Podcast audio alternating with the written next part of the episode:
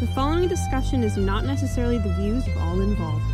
The goal is to start open and honest discussion in the Christian worldview.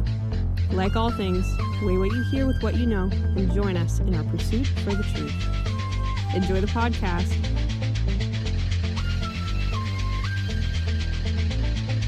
God was like, take your army, but only those who pee sitting down. what? I can see Vikings as like the frogs of barbarians. What? I'm sorry, dude. Can I be wrong sometimes? no, I won't allow it. I think you're too good for that. No, but I think you then should correct me out of love and grace. He is. You should see what he's doing.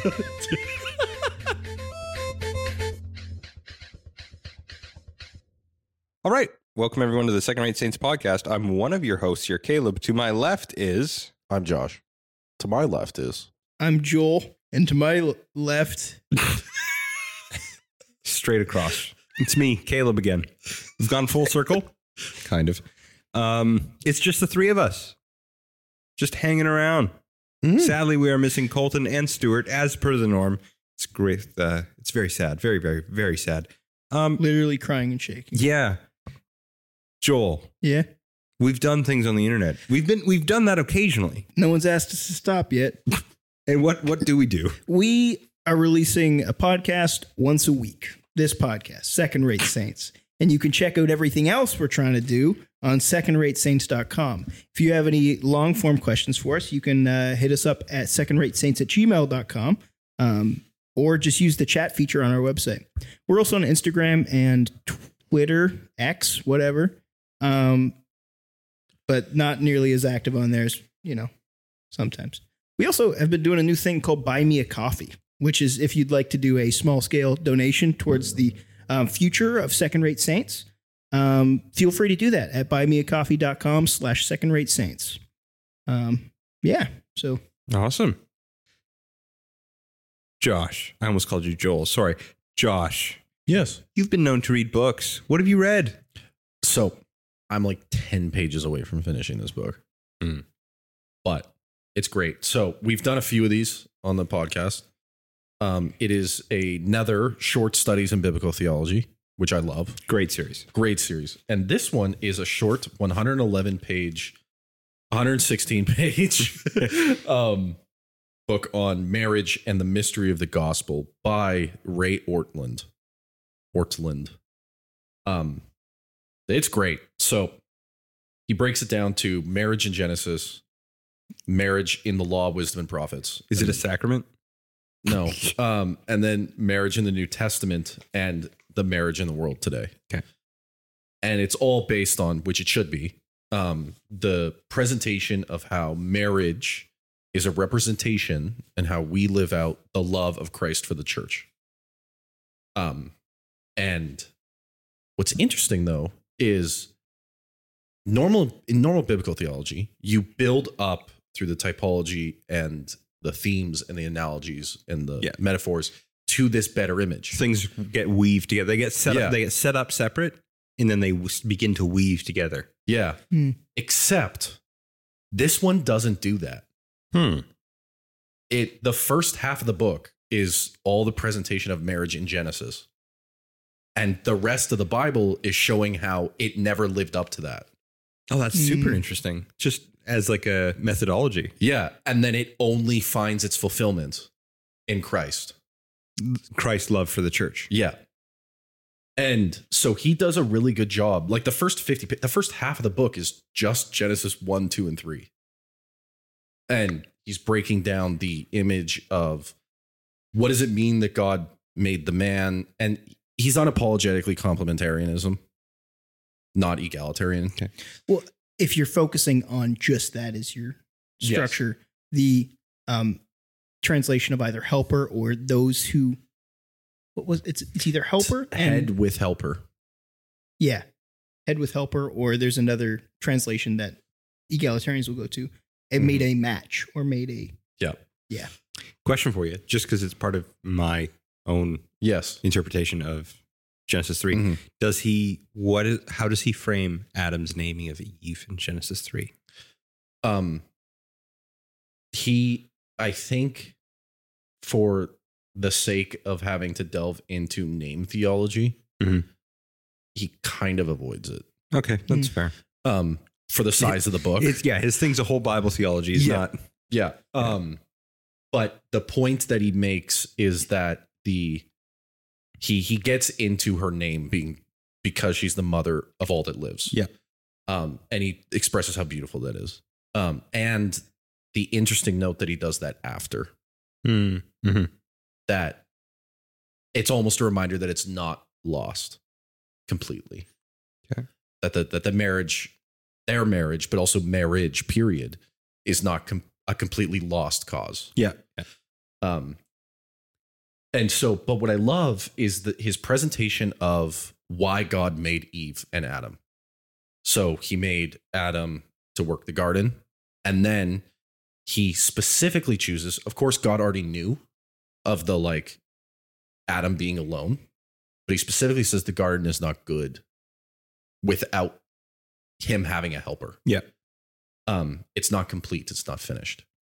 Um, and so he force he intentionally makes Adam see that there is no one Yep. fit.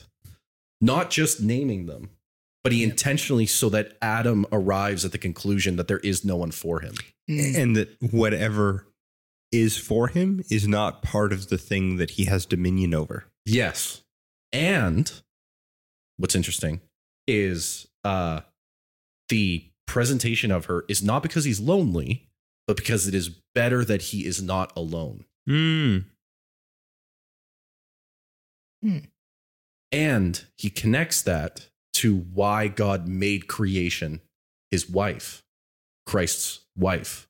Because it's not that God was alone in the in existence, but that he purposely made a helper fit for his son so that because it was better that God was not alone. Holy moly! Hold on. This is- this is, hmm. I was reading a book by Richard Lentz that goes into a very similar concept. Yeah, so Yeah. it's not just that God loves and wants to spread love. Mm-hmm. Mhm. That's why he made the world. But if we're going to take the m- marriage to the eschatological point, it's God said, I want to make a helper fit for my son, who Adam is compared to, because it is better that he is not alone. Pope John Paul II's book, Theology of the Body, also goes there. Yeah. So I'm interesting. Yeah. Um, quick and I question. thought that was the most beautiful. it's it that is awesome. yeah. I'm surprised that it showed up in that as well as Theology of the Mhm. Body. Um, quick question before we move on to the topic at hand: yes. the cover. Yes. It is okay. So what I love about it is it's the two symbols for male and female, like Yeah. the, the circles with the cross hanging below or the arrow pointing to the top right, In but they're mirror linked of, uh, like isn't it Aphrodite's mirror? Isn't that what it is? potentially, Yeah. but they're linked And they can't be separated. and they can't be separated. Yeah. So four to five. The cover, Yeah. I'm gonna. bec- I mean, I like the the the teal, teal I don't know. You're greenish colorblind. blue. Yeah, that's why I'm asking you. Well, I'm asking what you like the cover. Well, no, no, no. You like but, the brown what color cover? is it? What color is it? Please, It's just teal. tell me. It's teal. Um, I like it. whatever it's called, whatever I'm seeing, I like. um, it's great. It's short, and it is. It's some of the best theology I've read in a while. Awesome. Um, I, I, he he has he does such a good job at handling the complementarian issue Hmm. while saying no, this is beautiful. Right. Hmm. Like, no, the reason why it sucks now is because it can't be what it's supposed to be. Right.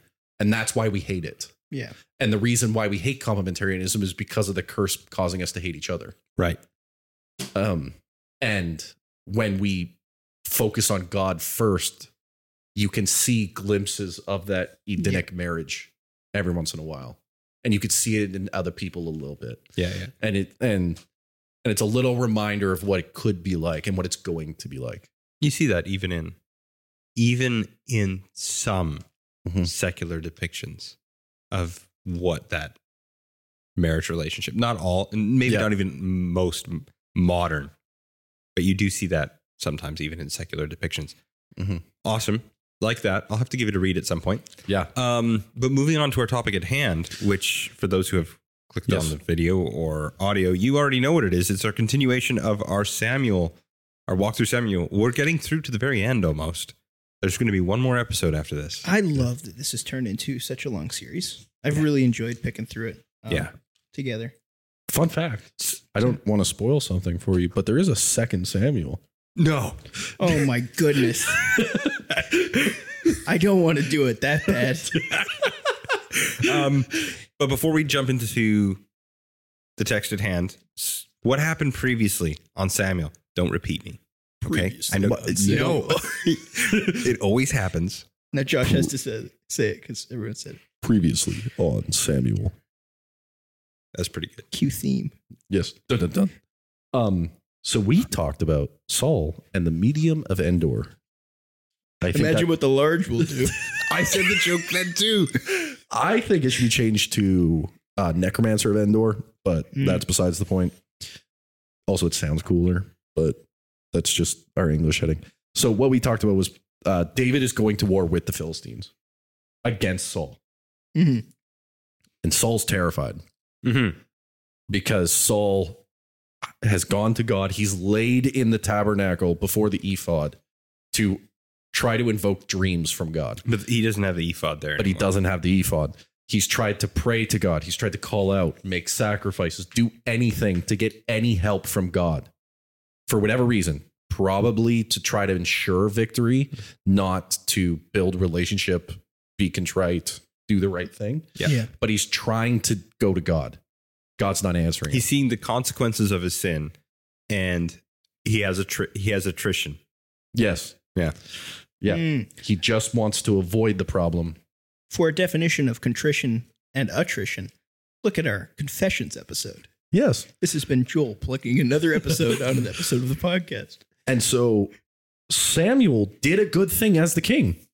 He sent and caused the removal of the necromancers and the sorcerers and the diviners. Saul. Saul. Saul did Sorry, a good. yes. Yeah. Um, and so, but now he's running out of options. And so he goes to one. He gets his men to go find one, and they come with one immediately and by name, which means they probably knew her. Yeah. I, it doesn't even say that they like went out and found it. It was just, oh yeah, I know where one is. which means enough. his trusted men already were not obeying him. Hmm. And this is a point you've made, Joel, that they're caught, like his whole family, everyone around him at the terebinth tree, at every, like everybody's against him. He's paranoid. He's separating himself from everybody. So he goes to this woman disguised because he was the one that lost her a job. Um, so he wanted to make sure that she didn't know he was Saul. They do a thing. They want to talk to Samuel. Samuel comes up. She's terrified, seemingly because she might have been a charlatan and this isn't supposed to work. I don't think so. I think she. I think it's because Samuel's not being captured in the pit, Yes. and she's like, ah, the Hittite ritual's not working. yes. Um, and and Saul's like, "Hey, what do you see?" And she's like, "It's God.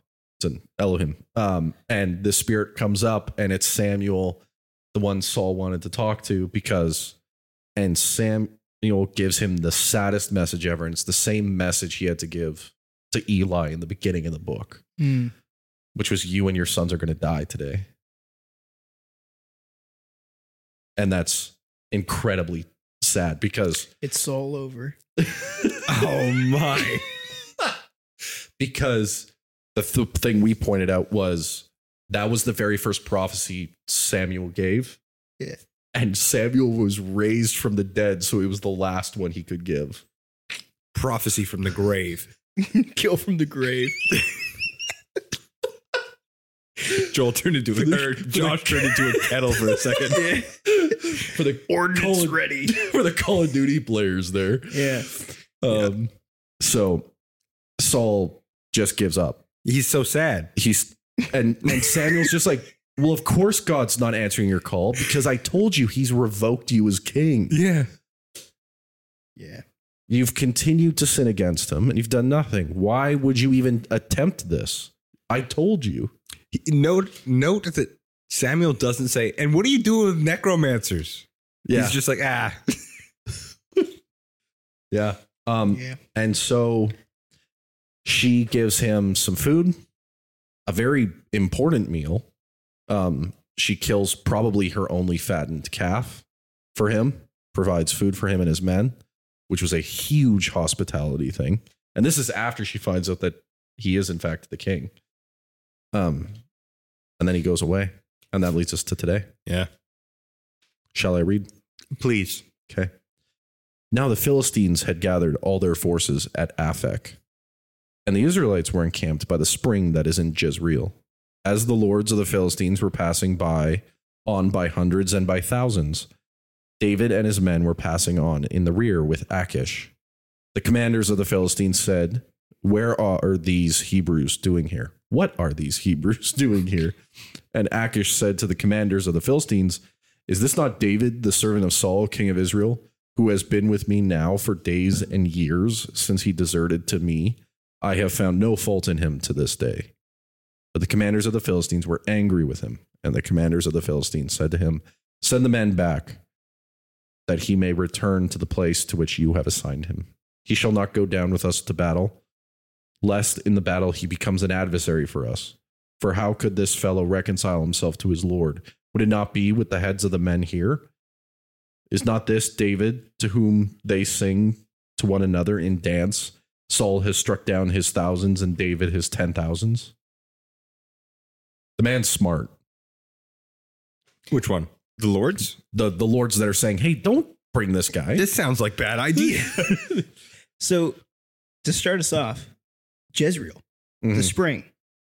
That's the same spring, it's the spring of Herod as well, which is uh, the one mentioned in Judges 7 1. That's Gideon. Mm. That's where God does the whole, you know, drink this water. oh. Yeah, it's the same area. Mm. Um, they think it is. Some scholars say it can't be because that's a terrible military position to be in um, because you're north of Israel then. Mhm. Um, but and the Philistines would have been coming from the west. But there's a good chance that he's actually circling Israel. Mm. Like he's going up north to attack downwards and trying to get like some Canaanite favor, um, which is why him saying, Why are these Hebrews with you? is kind of important. Also, doing it that way is you'd be fighting along the mountaintops Yeah. rather than actually butting up against them. hmm So fair enough. Um, there was also some people saying that uh, Saul was kind of uh, making a parallel advance where he was following them along the mountaintop. Yeah. like he was following them from the from the west up to the to the northwest, um, and then up to the north, um, trying to Yeah. kind of block them off. mm-hmm. because it does say he's on the the mountains Yeah. Yeah. in the previous Anyways, I passage. thought it was interesting to tie it back into Gideon because it's a little bit what David is going to do is a little bit Gideon like yep, in my mind. he's going to become somewhat of a ruler, and then his son's going to betray him. Yeah. Interesting. Well, I I, don't think- think that's where he was going. No, I think God's plan for Gideon is, is fulfilled in David, right? Because it says Gideon basically dies off and his and his sons and daughters go astray, Hmm. right? That they go back to their old ways. Um, but Gideon's kind of call to right worship and even call to um, Kingship. militaristic kind of you are taking the Lord's land now. Like you are you are devoting this to the Lord. Um which was last visited in Gideon. And Gideon is referenced a lot in pro monarchy stuff. Yeah. And because and he was the there's a- last one they tried to make king before David. Yeah, I was going to say there's a big kingship connection there too. Mhm. That's maybe in un- massive undertones in Gideon, but uh, I- It's just weird that God is using the same location, the same spring, twice to solidify um, military Mm-hmm. power to Israel's future king. fair enough. that might be an apparent weirdness though, because the land is so small that this whole scenario is taking place. You're over. not supposed to argue for coincidence. That's not your job. I'm, I'm That's not. my job. Hey, I'm allowed to play multiple. but roles. if the reader has this place in their mind Yeah. right like if if we yeah. Oh, Jezreel, and Monkeys- the Bible doesn't do anything by accident. Yeah, monkey sees pattern. yeah yeah. yeah, And Right. and to your point, the Bible doesn't do anything by accident. Um, when Good it says idea. the lords, like the lords and the commanders of the Philistine armies, um, are you guys just think that these are the kings of the other five cities, or the other four cities of the five Philistine cities? that were visited by the ark Yeah. yeah um, I think that's a safe assumption. i think so Depends on how long it's been. Well, I mean, Just- they have other kings. I, they they may not be the kings exactly with the ark. Yeah, but the Um, the same role. yeah, Yeah. Same position. Because so. they know, because we know that they were a kind of more like a confederacy of city states, really. Yeah. Mm. which matches the Greekness. Mhm. Same with the champion warfare. The proto Greek kind of culture. Yeah. Yeah. Yeah. I, I did see stuff that was paralleling. What was it, chapter chapter four or whatever? The one with the Ark side quest. Yeah. Um, with this passage, which Which is a great episode, by the way. Mm-hmm. um, but it is kind of showing um, the kings of of the Philistines as being Dagon and the uh, and David as being the Ark, right? Because it's now they are trying to use David for warfare rather than using the Ark for their warfare. Mm. Um, Mhm. And then he's called Angel of the Lord later on in the Well, passage. and and but Saul that's crazy. Saul does a similar thing of trying to get God to fight his battle for him Yeah. in going to the Witch of Endor. also, do you guys find it interesting so that in verse four, when the lords are talking, um, for how could this fellow, David, reconcile himself to his Lord? Would it not be with the heads of the men here? Mhm. And so it's in their mind, hmm David is still loyal to his Lord, hmm Saul. Yeah. Well, they don't want to put themselves in a place where betraying them could get him Back, Back into, into his Saul's- kingdom. Yeah. from exile. Yeah. Yeah. Yeah. Well, no, that there, there's there's a lot of connections here because Saul, like Saul, was given the same uh, response as Eli's family, which is you and your sons will die, right? They then it's also an attempt that Eli, Eli's sons, and Saul are doing, which is trying to get the Lord to fight their battles for them Mhm. out of fear. The Philistines are present; they're in the same area. David as the ark is being manipulated and moved. Yeah. Um, it's almost as if the beginning and the end of the it's almost as if the beginning of the book was trying to tell us something about the end of the book. Yeah. The problem is, I don't know if we can read too much between the 2 Mm-hmm. I think when it if it starts in the next three chapters talking about glory being taken, that Hmm. might be the, the Okay. thing. Okay. But shall we continue? Yes, please. Then Achish called David and said to him, As the Lord lives, you have been honest, and to me it seems right that you should march out in with me in the campaign. For I have found nothing wrong in you from the day that you coming to me to this day. Nevertheless, the Lords do not approve of you. So go back now, go peaceably, that you may not displease the Lords of the Philistines. And David said to Achish, But what have I done? What have what have you found in your servant from that day? I entered your service until now, that I may not go and fight against the enemies of my lord and king. And Achish answered David and said, I know that you are as blameless in the sight as the angel of God. Nevertheless, the commanders of the Philistines have said, He shall not go with us into the battle. Now, then, rise early in the morning with your servants of your Lord who come with you, and start early in the morning and depart as soon as you have light. So David set out with his men early in the morning to return to the land of the Philistines, but the Philistines went up to Jezreel. It's interesting that he calls Achish his king. How about so those who follow Hmm. along in their Bible will notice that in verse six, Akish calls God, David's God, Mhm. capital L O R D, all Yeah. caps. Mm-hmm. And for those who know their English Bible translation stuff, they'll know that that's stand in for Yahweh, the tetragram- tetragrammaton, Yeah. Mhm. um, the covenant name of God. Yeah, which is not normally said by pagans. True. Yeah. However, Do you think that? Sorry.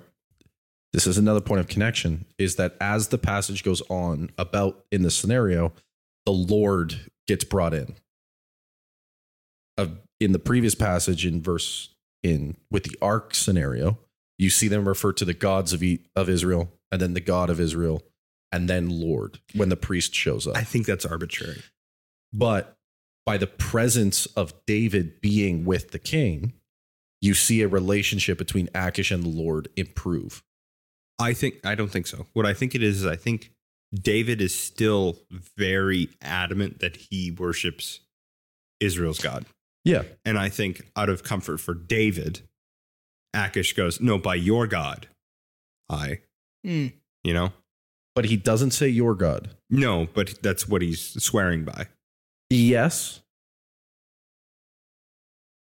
What I, I guess what I'm saying is, is that by David's presence and by the ark's presence, you both see a, a growing recognition of the truth of God. But I don't know if there's a growing recognition. We don't see a development in Akish. It's just he Mhm. just says it. Yeah. Fair. Yeah. Yeah.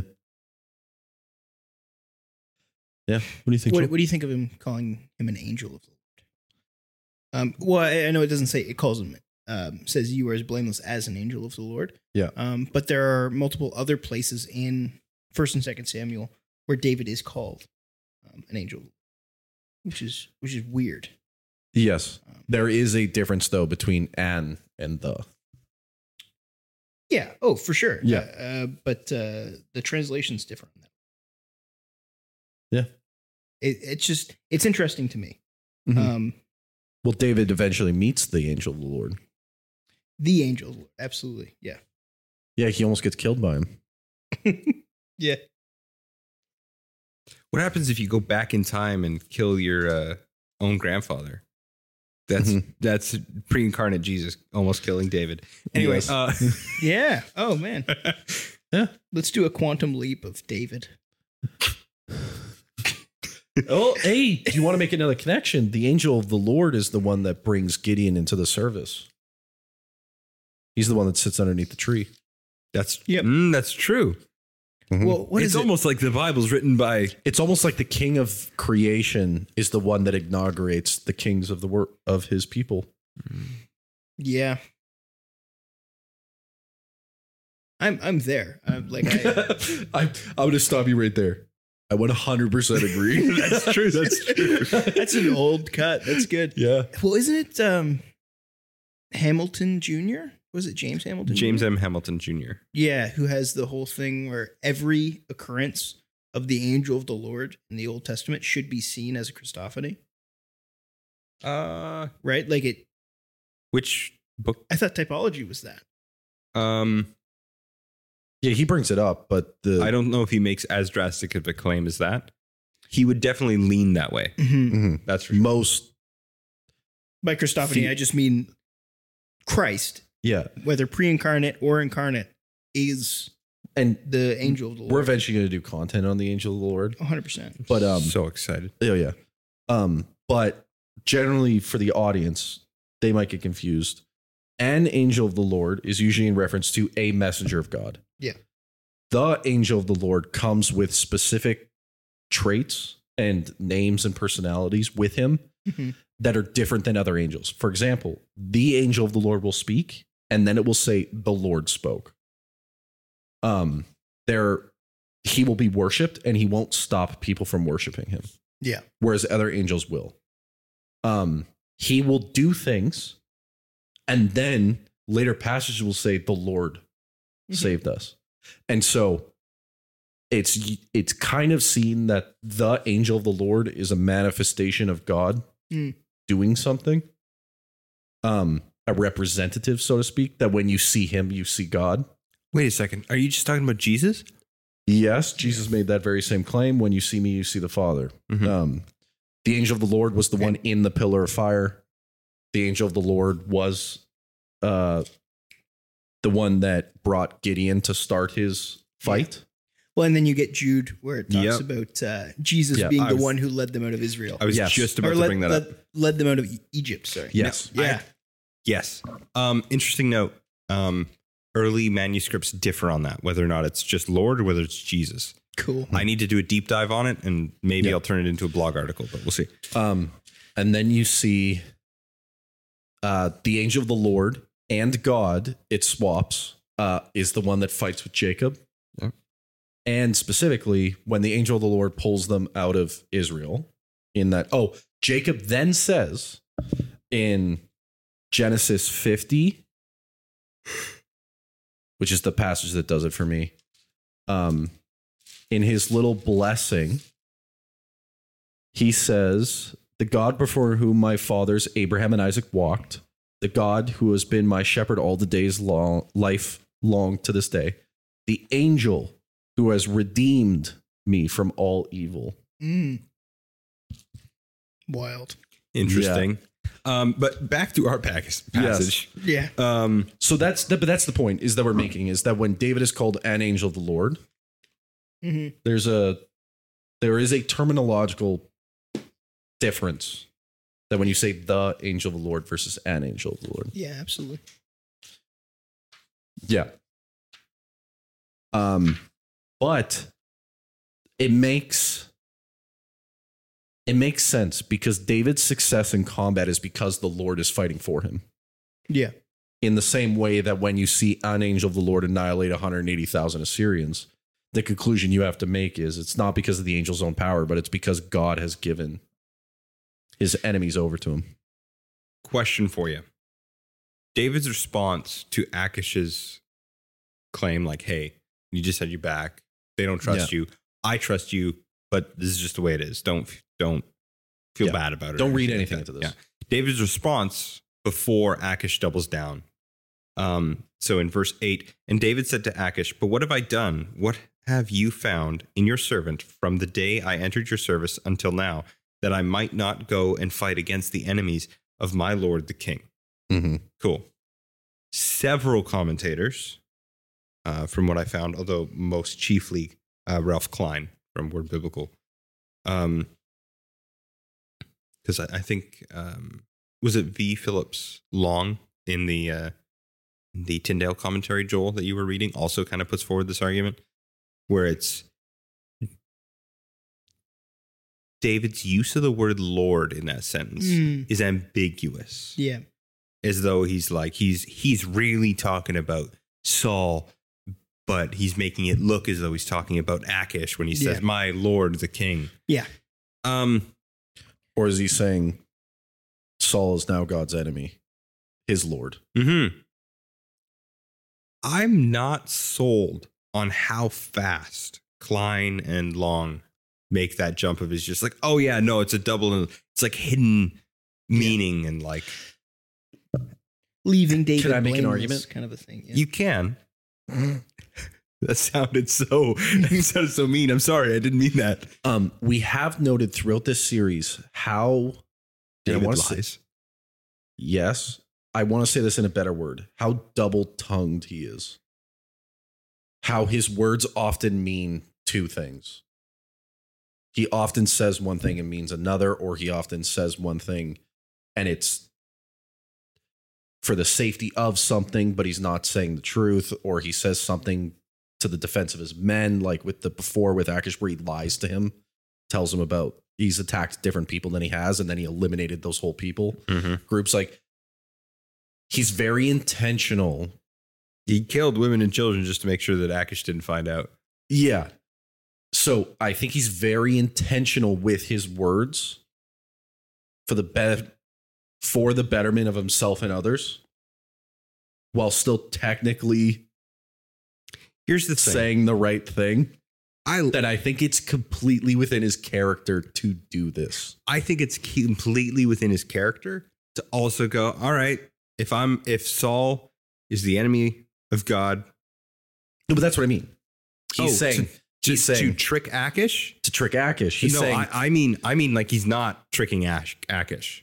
Like the enemies of my lord, I serve Akish Yes. at the moment. Or even if you want to say I serve, uh, he serves. Uh, he's in referencing God. yes, okay. Um, but he'd be thinking the armies of Israel that Yes. Akish is going to fight. Yeah. Yeah, I think that's also within his character. Well, I think we. I think I talked. I think you talked past me, and I wasn't listening to you. So that's fair. The I agree in that he. The reason for the ambiguity is because he's talking to Akish, but in his head he's he's saying it in such a way that it's faithful for him to say that about God.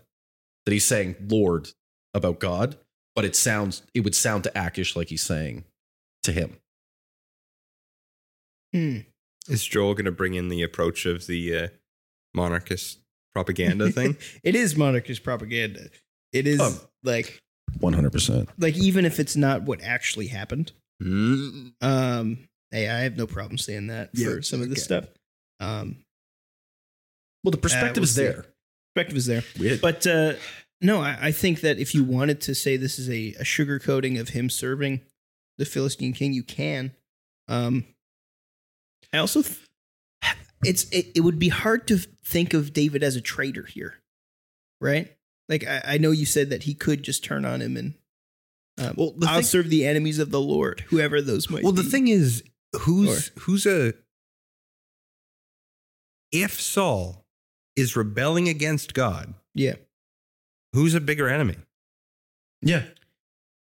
yeah, right? Well, Who's Yeah. the enemies of like like it doesn't seem sure it may be treacherous towards the people of of of Israel. Fair enough. yeah. Um but if the armies are going to war because their king is corrupt, yeah. And he's leading them uh, down. then technically he would be doing the same thing as the exile, which is he's bringing judgment on the Right. people of God who have betrayed him. and so I, I i don't know i tend to although i like david i really like david Mhm. he's awesome i don't like I mean, how he's, he's epic. whitewashed Mm-hmm. things have been Yes. Mm-hmm. Well, I've I've made that point before where Mm-hmm. it's I think the only difference technically between him and Saul is that when he's confronted with his sin, he goes, My bad. Mhm. And then changes. But which, is the a, which is a dude's common approach horrible. Anyways. He's a Dude's warlord. an animal, Yeah. which is crazy. Like very clever, but like I mean, list his rap sheet like on a piece of paper, yeah, right? And you could put him against m- most horrible world leaders today.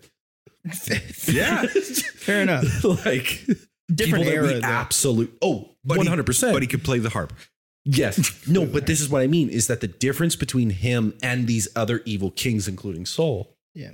is, is that when confronted by God, but He also was in the contrite. ancient world stuff with kings and and Mhm. wars and and let's say mid-level um royalty which is essentially what he is at Yeah. this point things are super difficult ambiguous and like there's tons of gray but so much of what is in for Samuel is confirmation of progressive civility in early cultures, sure right? Like even the fact he uses a sling is showing technology has advanced more in Mhm. David than it has in the Philistines. There are weird that's true. Okay, him using a more advanced technique for for killing is uh i it's as far Point as i was stability. aware the philistines also had slings for sure, but also slings are like super ancient mm, I mean, they would have been considered a a more civil way to to kill somebody. maybe but slings have been around for they they Yeah. have like Fair enough. To me, it's just the difference between a sword and a gun, though, right? Like it's a little. oh bit- it's a technological jump and so if you keep looking at David through this lens of like he serves his Lord, right? Then you're getting this kind of like, oh, you protect the society that you're in, right? I- It's getting out of this tribal state, and now you serve a city state, you serve a government, right? Sure. I am loyal to my Lord, kind of a thing. So it's it's the same thing with the Epic of Gilgamesh, right? Where a lot of his conquests are reinforcements of civility well yeah i, I so you definitely David have being that. set up like this. you definitely have that development, especially y- you, oh, explicitly in the earlier chapters of, of Samuel, Yeah, and then followed through with David. Mhm. I think I think that's that's there. you don't think this is part of it? No, I think I think it's it, it, you could say that it's part of it, Mm-hmm. um, but I don't think that that that doesn't change how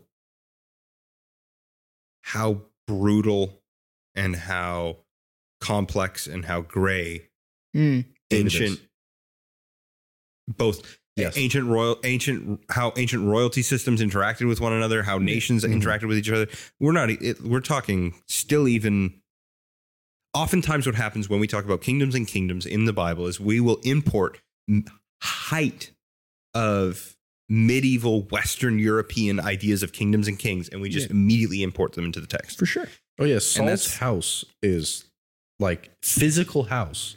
It's tiny. Oh, compared to that. And so it's like so I think we we Yeah. should be thinking more along the lines of um warlords.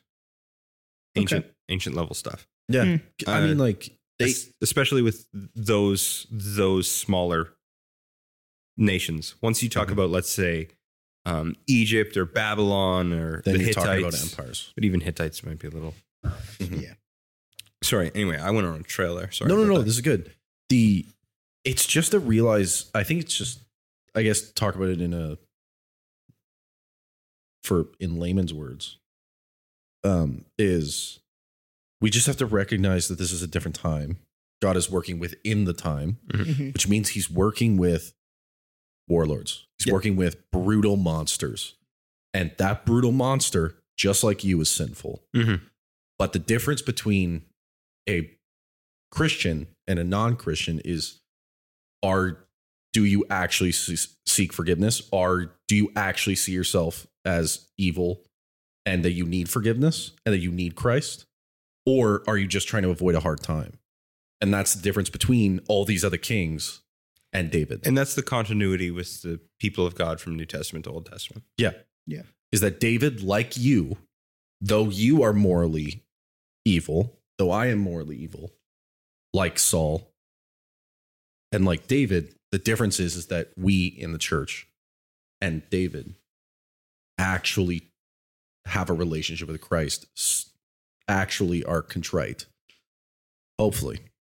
Yeah. So, We should move on. yes. We got more text to go through. Yes. That was the end of 29, right? Yeah. Yep. Okay. So we're gonna And move on. 29 is a short chapter, but it's it's dense. It's yeah. good. I think it's set up like it's Oh, for sure. Yeah. This is a little bit more of a militaristic episode, which is nice. Yeah.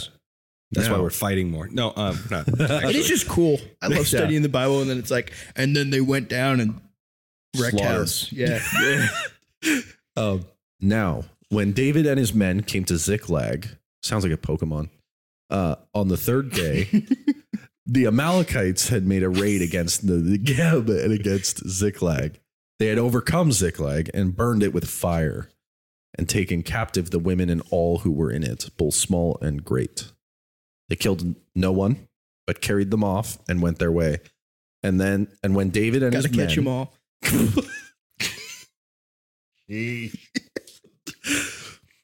That's a joke for very. Not, I guess, I guess Pokemon's popular, more popular than I think. And- And when David and his men came to the city, they found it burned with fire and their wives and sons and daughters taken captive. Then David and the people who were with him raised their voices and wept until they had no more strength to weep. David's two wives also had been taken, Ahinoam and of Jezreel and Abigail the widow of Nabal of Carmel. And David was greatly distressed, for the people spoke of stoning him because all the people were bitter in soul, each of his sons and his daughters. But David strengthened himself in the Lord his God. That sucks. Yeah. You know, you hate to see it. So, one of the things that's noted there is there.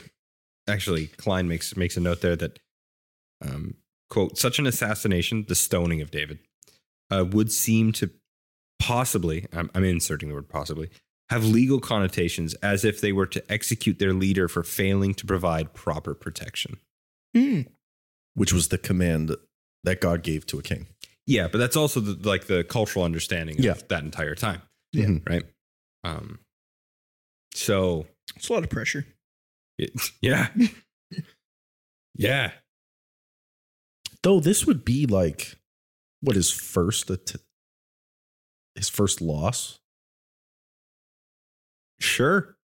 Um, I do think that it's interesting that him being sent home at this time, think about it. If he wasn't sent home, the Amalekites would have taken them further deeper in. They would have been dispersed. There'd been no way that he could have got all of his like the res- the rescue mission would just couldn't happen. Yeah. So not only by um Akish, is it Akish? I've already forgot his name now. It was the Amal- uh, Akish sending him yeah, back. Akish sending him back um, is a, like best case scenario, so he doesn't actually have to go in and kill fellow Hebrews.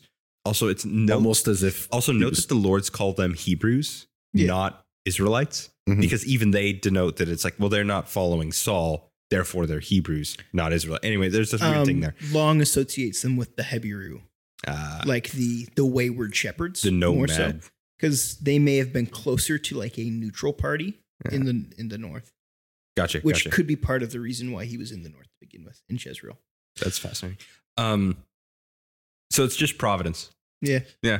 Yeah. Providence on like God sovereignly taking him out of the battle. Uh, operating on two levels, taking him out of the battle so he doesn't have to kill fellow Hebrews, and also sending him to a place where he can rescue. yeah. Um, Now, this is revenge, right? probably. Because David killed the women and men of the Amalekites in so. chapter That- that- that's, 27. that's that's what Klein says. That's Yeah. what I've yeah. I think that's reasonable to conclude. Also, Oh, it's not only almost- do they raid, so as will be later on s- Yeah. stated by the Egyptian slaves that they said that is brought up. They raid other cities, but they burn Ziklag. Yeah. Mhm. It's almost like the there's a We big know. yeah. Yeah. Um, yeah. So I guess all, killing all the inhabitants of those other villages, they still found out. Mm-hmm. That is, it is interesting that they use a similar tactic as David. Mm. Yeah, but he killed everyone. He did, but they took them. they took them, but it functionally does the same thing because now, yeah, Also, I, I, I guess it assumes that all the young men are at war. Mhm. It does say that they attacked Ziklag and overcame it, implying that there was maybe some resistance. Maybe yeah, But it probably doesn't- old men fighting back. I assume so. yeah, Yeah, some fourteen-year-old kids thought got too courageous. yeah. Yeah. I don't it's so difficult to understand ancient warfare. Right? Like we don't really have a one to one with it because we don't fight in close quarters anymore. Like It's so barbaric. It's- so I mean, it could be so immediate too, right? Like you're just out farming, and then all of a sudden, raiders show up f- across the field, and you're like, ah, Well, act, this is something that I think Dan Carlin does a good job at explaining how Yeah. awful it is. that's that's actually what I was thinking about when I was talking Yeah. about that. Yeah. But like also in his description of how in modern warfare, the one of the things we don't understand Mhm. is because when you're face to face, body to body, you're seeing the faces of people close up, and you're just seeing bodies get hacked apart like that. Um, morale plays a bigger role then than it does now. Oh yeah. Most Yeah. of the time armies weren't defeated by Yeah. casualties. Armies were routed by morale. Yeah, And that was actually the case until World War One. Yeah. And so like because of how we conduct warfare now, that's that's part of the disconnect. Is because we're not seeing that. Also, a lot of countries didn't have standing armies, and so it's a lot of people just getting the family armor set on, maybe a helmet, Sometimes going to battle. Rome changed that. Yeah. Yeah. Well, you see that with the the hoplites in Greece. You see that but e- with e- even though even that, Yeah. that's no standing army. Um the Assyrians did have Yeah. some. 150,000, They yeah, they Yeah. had a which an- probably means 15,000. Yeah. Um, but Rome Yeah. changed a lot of that. Yeah. Um you, you see it pop up, but then it just Yep. kind of becomes standardized. But yeah, warfare is very different. Yep. and it's just it's hard to get into that world a little bit. Yeah. And like, Well, they're- all of their kids, their wives are gone, and their city's burned. They have no no resources, Mm-hmm. no family. They have nothing but really the shirts on their back that they took to go to war. Yeah. then their war material. this is do They you have think that- nothing. do you think there's also something going on here with David attacks them, but he didn't finish the command from To devote to destruction. Yeah. Yeah. I don't think so, because wherever he attacked, he did devote to destruction. No, what I mean is that like because Israel failed to eliminate the Amalekites originally. I don't. Oh, oh. In general, this may be Yeah. a plague upon Israelites Yeah. because they have not fulfilled God's word. But what I mean is sure, that but I and don't then think you also- can pin that on David. No, no, no. I don't think that specifically. But David, in invoking war with the Amalekites but not finishing the job, has just spurred their the the the ire of them continuously that's on Israel now onto him. I don't think so. I think that's just how war works. That's fair. Um I guess what I mean is it's it could also be because David doesn't have the power doesn't have the nation yet. Okay. So like he that's why. Could be. I, I don't know. But Anyway, city's They fail. burned. City's Everybody's sad. burned. David might die. and David said to Abiathar the priest, the son of Ahimelech, bring me the ephod. So Abiathar brought the ephod to David, and David inquired of the Lord, Shall I pursue after this band? Shall I overtake them? He answered him, Pursue, for you shall surely overtake and surely rescue. So David set out and the 600 men who were with him, and they came to the brook Besor, where those who were left behind stayed. Then David pursued, he and 400 men, 200 stayed behind, who were too exhausted to cross the brook Besor. Do you think he's using the ephod as divination again? Yep. Yeah. That's so cool. But well, I, I wouldn't say it's divination. I would say it's the proper use. Fair enough. What's it Again, called we can- again? the we, uh, we can argue about the urum and surum. Urim Thurim. Yeah. Yeah. you can. We can argue about definitions, but That's so cool. because because that that that's all it is. Is it would be a de- it'd be an argument about definitions Yeah. of whether or not it's definition divination or It's not. kind of just used as a holy coin flip a little bit. M- pr- Maybe, probably. I don't know. Mm-hmm. I used to think that, and now I don't know anymore. It's an institution by God to get a response from But- Him on what you should and should not do. Is there another interpretation of that that is just this is what he wears to pray on like to like is he taking the role of a priest here and saying I need an ephod because that's what priests wear and The- I, I got to go inquire of the Lord The because if I was like just a layman coming across it that's what I would think it's oh he's get- putting on his prayer shawl right like that I kind of mean, thing it, it might be the one of the earliest connections between king and priest, but the um the the thing I would go with is that it the king was supposed to ask was only supposed. So I think he's David is exemplifying before he's king actively the character that is go to God before you make these decisions. Some of the Yeah. time, Some of the time. Well, and when he doesn't, God stops him, other than the fact that when he attacked the Amalekites and the other ones beforehand, which turned out horrible because this is happening. maybe. Yeah. probably. Yeah. Yeah. So, yeah, that's what I would say is that it, it's the institution created by God to do this appropriately. Yep. So he only So- has 600 men. Right now, 400. Now he has 400 men. Mm-hmm. Mhm. Um, not a lot. Yep. But kind of like with Gideon, reduction of the army. Actually, yeah. Okay. Mhm. And it's at Mhm. a brook. Yep. wait what does it say what brook it is Basor. Basor Basor. I, I didn't see if that was connected to the Gideon. Yeah. It's thing, at a but- brook. Okay. I'm beginning to see more connections. They're exhausted, and the separation between the two was the men who uh, Couldn't had- make it over the brook. make make it over the brook because they're exhausted. But with Gideon, it was drinking with their face in the river rather than bringing water up to their face. It's such a weird thing to me, and and this is an immature association. but in my mind, it's like if God was like, "Take your army, but only those who pee sitting down." It's like, wait, what? Well, no, there, there- there's a reason. It's like- Can I- because the when reason? you're when you have your face in your water, you can't see your enemy coming. but when you that's bring not them- like a reason, though, right? it's it's their I their, think that's overanalyzing the text. their mind is not on the call.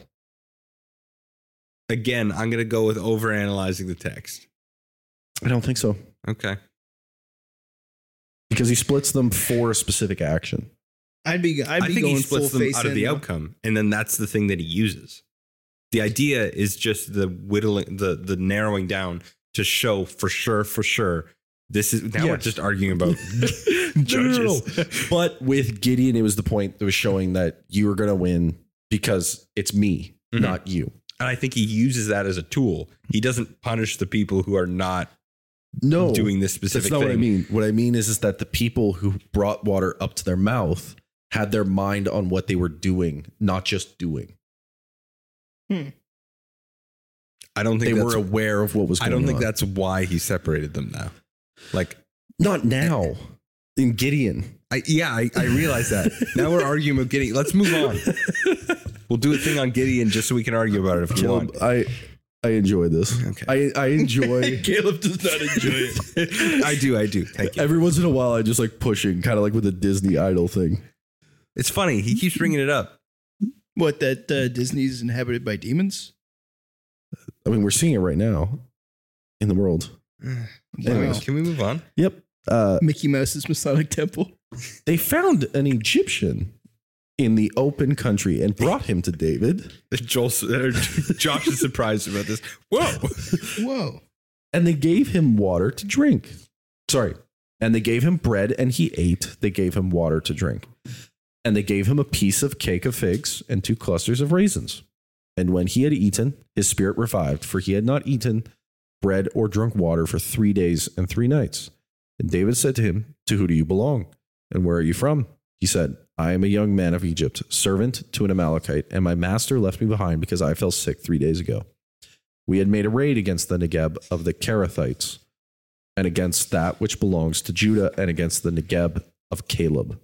And he burned Ziklag with fire. David said to him, Will you take me down to this band? And he said, Swear to me by God that you will not kill me or deliver me into the hands of my master, and I will take you down to his band, this band. By the way, the Caharathites are probably Cretan mercenaries. Just FYI. That's so cool. So, Philistines. Kind of. Cretans. Yeah, but they may have come down from Crete. Which, y- yeah, there's some like major ambiguity there that we don't really know, mainly because we are the Philistines sea people, probably. What does that mean? Eh, Hmm. Yeah. To say Philistines is kind of like saying barbarians a little bit sometimes. Ah, Um, I don't think so. or to say sea people, sorry, is Oh. barbarians. Yes. But Philistines more specific, See, people are just ocean barbarians, Yes. they're just water barbarians. which is already taken by Vikings, though. Is it though? Uh, when you say, if I They're- said water They're kind of barbarian, amphibious. you would be like, oh yeah, fair enough, Norse. Right? Yeah, th- they're kind of both. I can see Vikings as like the frogs of barbarians. What? But I think the Philistines, There's land based barbarians, Yeah. Mm-hmm. there's water based barbarians, and then there's amphibious barbarians, the Norse. Mm, They're water and land. fair enough. They traveled the Atlantic Ocean to Nova Scotia. They also did massive land raids in Okay, to Russia. Newfoundland, thank you very much. Sorry, Not dude. Nova Scotia. I mean, they went to Nova Scotia too, but I Ooh. literally It's live okay. right beside where they landed, and you didn't even. Anyways, I'm sorry, dude. Can I be wrong sometimes? no, I won't allow it. I think you're too good for that. No, but I think you then should correct me out of love and grace. He is. You should see what he's mean. What can I say? I come from the lands the Vikings left. anyway, moving on. Yes. Um, fun that it's an Egyptian though. It's not the first Egyptian slave in Are we going to read into that too? Sorry.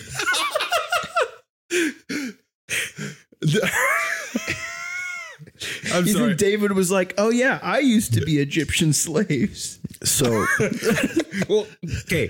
He no, does. but he's an actual Egyptian that is a slave out of Egypt. Kind of like Hagar. Anyways, um, who's lost in the desert. David is hospitable, like extremely hospitable. It's super nice. Good for him. What? Josh takes reads into the passage. Cole reads Caleb reads nothing into the passage. I'm sorry. I just I'm just following the text. Okay, let's continue. Uh, and when he had taken him down, behold, they were spread abroad over all the land, eating and drinking and dancing, because of all the great spoil they had taken from the land. I think you skipped some. What did I skip? D- don't they have a whole discussion of like, or maybe I'm missing that. Did did No, you you read I already? just read the Egyptian I'm part. sorry. I was too ra- I was too ramped up about the Egyptian. I'm sorry. That- forgive me. I just, I'm still thinking about Vikings, but I got my own stuff going Th- on. That's why I was like, "Oh, I see. We're just gonna only talk about how he met an Egyptian, not the." I thought we were going to everything. talk about more of that, and then okay, forgive me. No, no, no. We can. They have a conversation.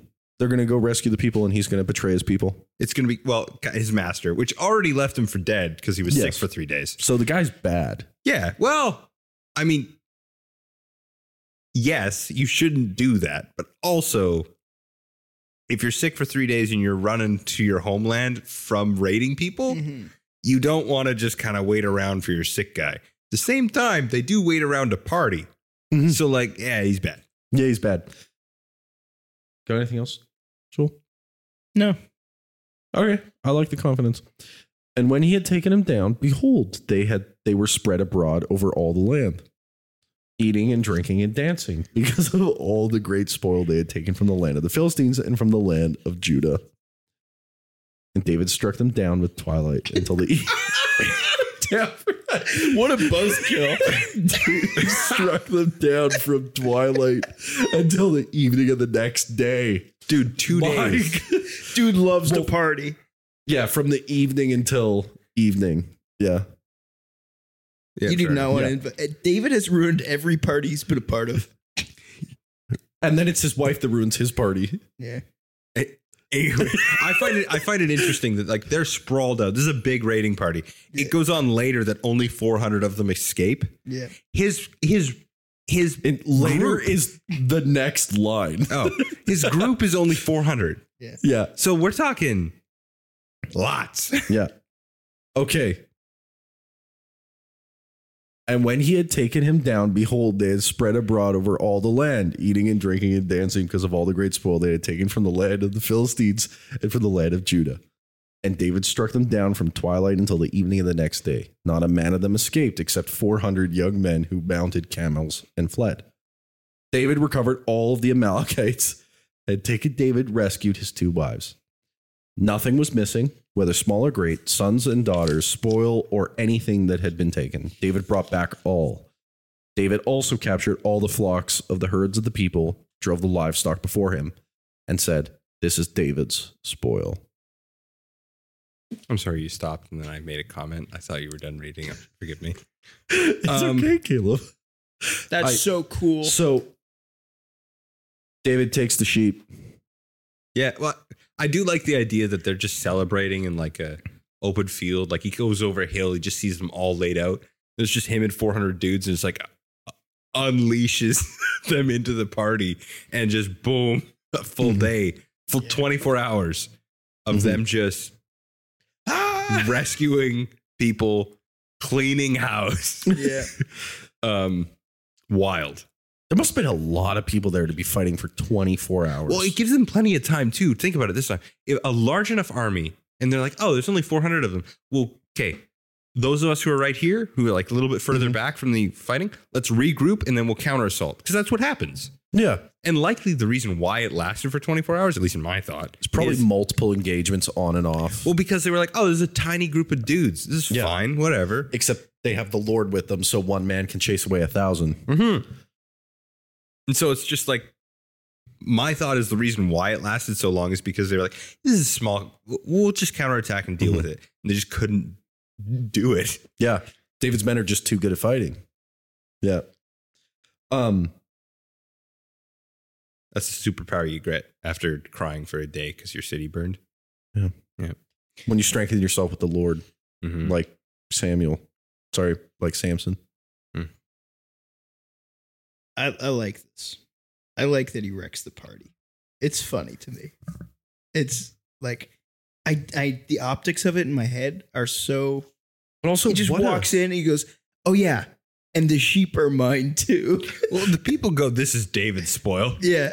Yeah. Well, what I love is that like what a hero moment. Mm. Like everybody's like trying to stone you.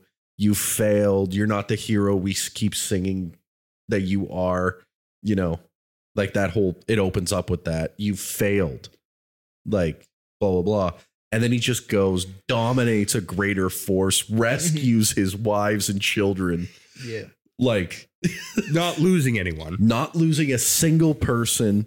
He it's a it's a It's hyperbole, likely. ten But and zero. Like like he he got all the points that game, and the other team got none. He's just biblical John Wick, dude. Yeah, Yeah. It's like He don't is take his biblical John horse or Wick. whatever. Yeah. yeah, Yeah. yeah. The weed. The weed, beloved. uh, David's name in Hebrew, everybody. Yes. Well, Greek, it's David. Hebrew, it's David. Sorry. Well, it depends how you pronounce your vav. You're right. Apps. I take that back. I was afraid no one would think that I knew Hebrew, so I just had to say that. No, good correction. Good correction. You're welcome. Shall we continue? Oh, man. Then David came to the 200 men who had been too exhausted to follow David They tired. Fair and enough. who had been left at the brook of Besor. And they went out to meet David to meet the people who were with him. Then David came near to the people he greeted them. Then all the wicked and worthless fellows among the men who had gone with David said, Because they did not go with us, we will not give them any of the spoil that we have recovered, except that each man may lead away his wife and children and depart. But David said, You shall not do so, my brothers. With what the Lord has given us, he has preserved us and given into our hand the band that came against us. Who would listen to you in this matter? For as this his share is, who goes down into the battle, so shall his share who stays by the baggage. They shall share alike. And he made it a statute and a rule for Israel from that day forward to this day. Good job, David. Good. Yeah. Tech tactician. Yeah. Hey, no, they well because those Equal pay. 200 men also stayed. with the baggage Well, not just the baggage. There was because they other- were tired. there was other stuff there. Mhm. Like they did their job. they were tired, but they did their job. Yeah. And also, a good tactician knows when to, Bring his A team. well, not just bring his A team, but knows when to recognize the limitations of his own people, Yeah. n- of his own troops, Yep. and not punish them when they reach their limitations. And it's also consistent with God's law when he says, hey, if you don't want to go to battle because you have a wife, you don't want to go to battle because you've got stuff going on, blah, blah, blah. Because you were just recently married. because you were just recently married or you know you're afraid you'll die like you're getting old whatever don't go there's there's a whole like section of like where where god gives Pacifism. grants. And that's why pacifism is demanded in the Old Testament, right? well no it's just like, like there, there's there's grants because there's there's kind of an ethic where it's it's only the faithful should go to battle Mm. Yeah, fair. that like no if you're not if your if your heart's not in it don't do it Yeah. A that terrified soldier does not fight well. yeah and so david's kind of imploring that same ethic of like no they just didn't go with us this time that's fine Yeah, they were so tired. They were so weak. Yeah. That's okay. yeah next time It's interesting. um and like before they said this is david's stuff but it kind of seems like he's Like they're saying, this is our stuff. yeah this and David's like, no, this is my stuff that I give to you. Mm. which is an inversion of saul when they go and take the stuff yep. he says, uh, no, the men took it. And then saw Samuel says, no, but it's yours. And they say it's his. Then they say it's theirs. And then he says, no, it's everyone's. Klein goes Yeah. the same way, the word biblical commentator. Yeah. It's interesting. Let's finish this up. Yes. When David came to Ziklag, he sent part of the spoils to his friends and the elders of Judah, saying, Here is a present for you from the spoil of the enemies of the Lord.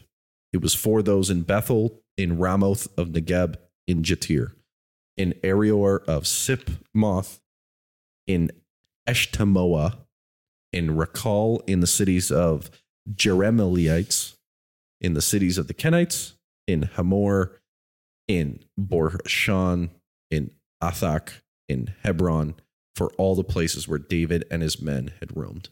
Hey, thank you for helping us. Mm-hmm. So it sounds like even though Ziklag got burned, Mm-hmm. they have enough. Like part of the, the thing burning is all of your resources, all of your crops, all of Mhm. your, your food stored for the winter, all that kind of stuff gone. But it sounds like now that he's all their family's been restored, wives and Mhm. children reunited with their Yeah. with their husbands and their their father um fathers it seems like they also now have not just like gotten back to the level that they have they have surplus and surplus enough to also share When you have been blessed, bless others.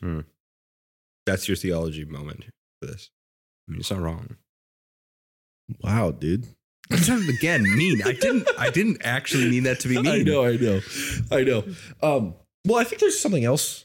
Um, David also the the language is very specific in that he didn't lose anyone and got everyone back Mm-hmm. Mhm. in almost like redemptive way of that when like He is the deliverer of the city. He is the messiah of that city. yeah. But I mean, like, like when he goes, when Jesus rescues his people, he gets them all back. Hmm, So, if I were to think hard enough, I could probably find a connection to the harrowing of hell. Or to reckless love. Or but you don't have to think that hard for that book.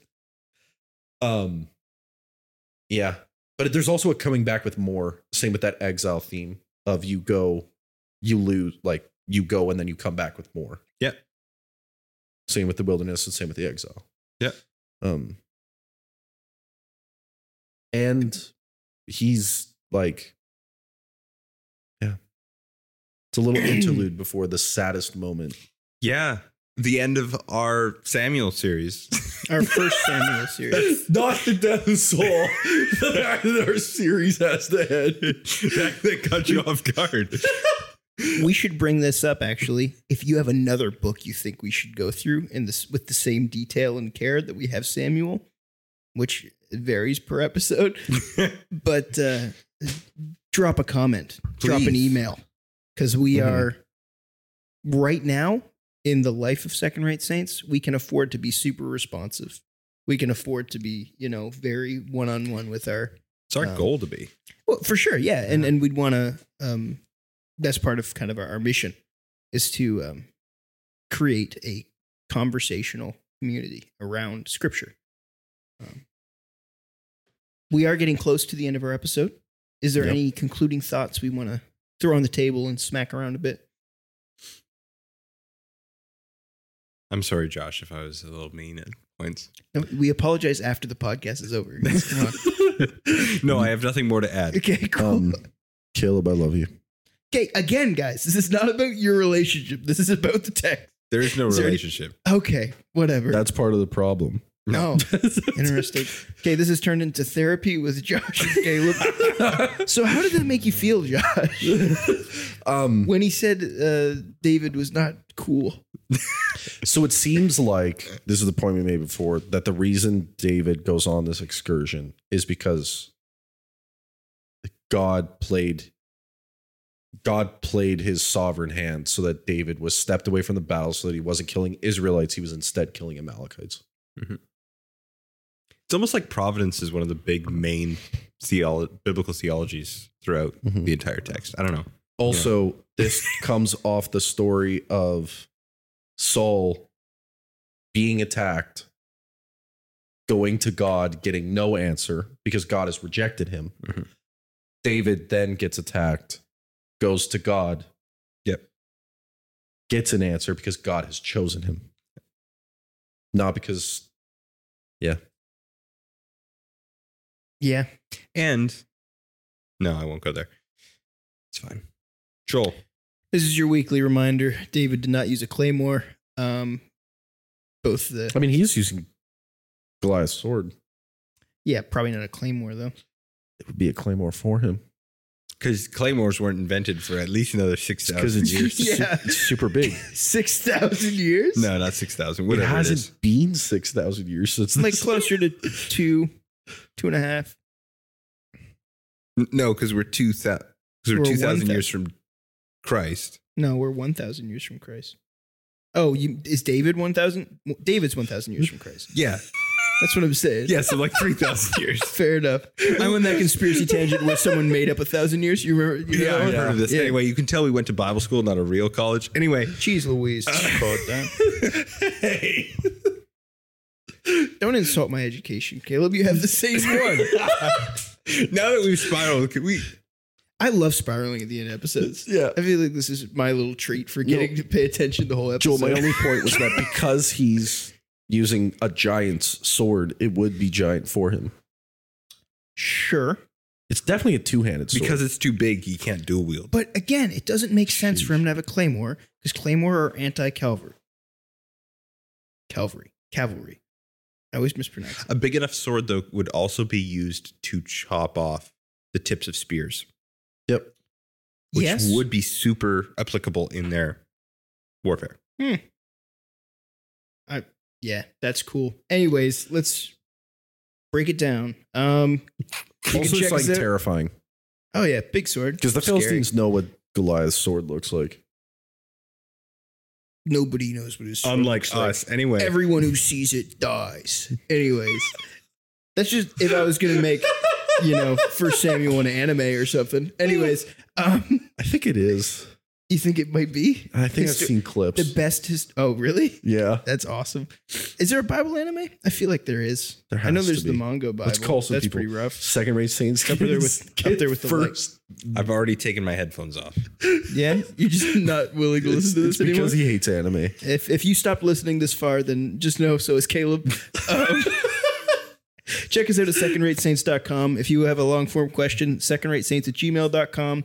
Um, if you'd like to see what else we're doing, follow us on Instagram, Twitter, and keep an eye out uh, for our book reviews and blog posts also on the website. If you'd like to donate to the future Second Rate Saints, we've got a Buy Me a Coffee link at buymeacoffee.com slash Second Rate Saints. Um, guys, we have great things planned. So if you've listened this far, then uh, we'll have some more for you next week. Love have you. a great week. We, we love you all. Um, hey, mom, and uh, have a good week.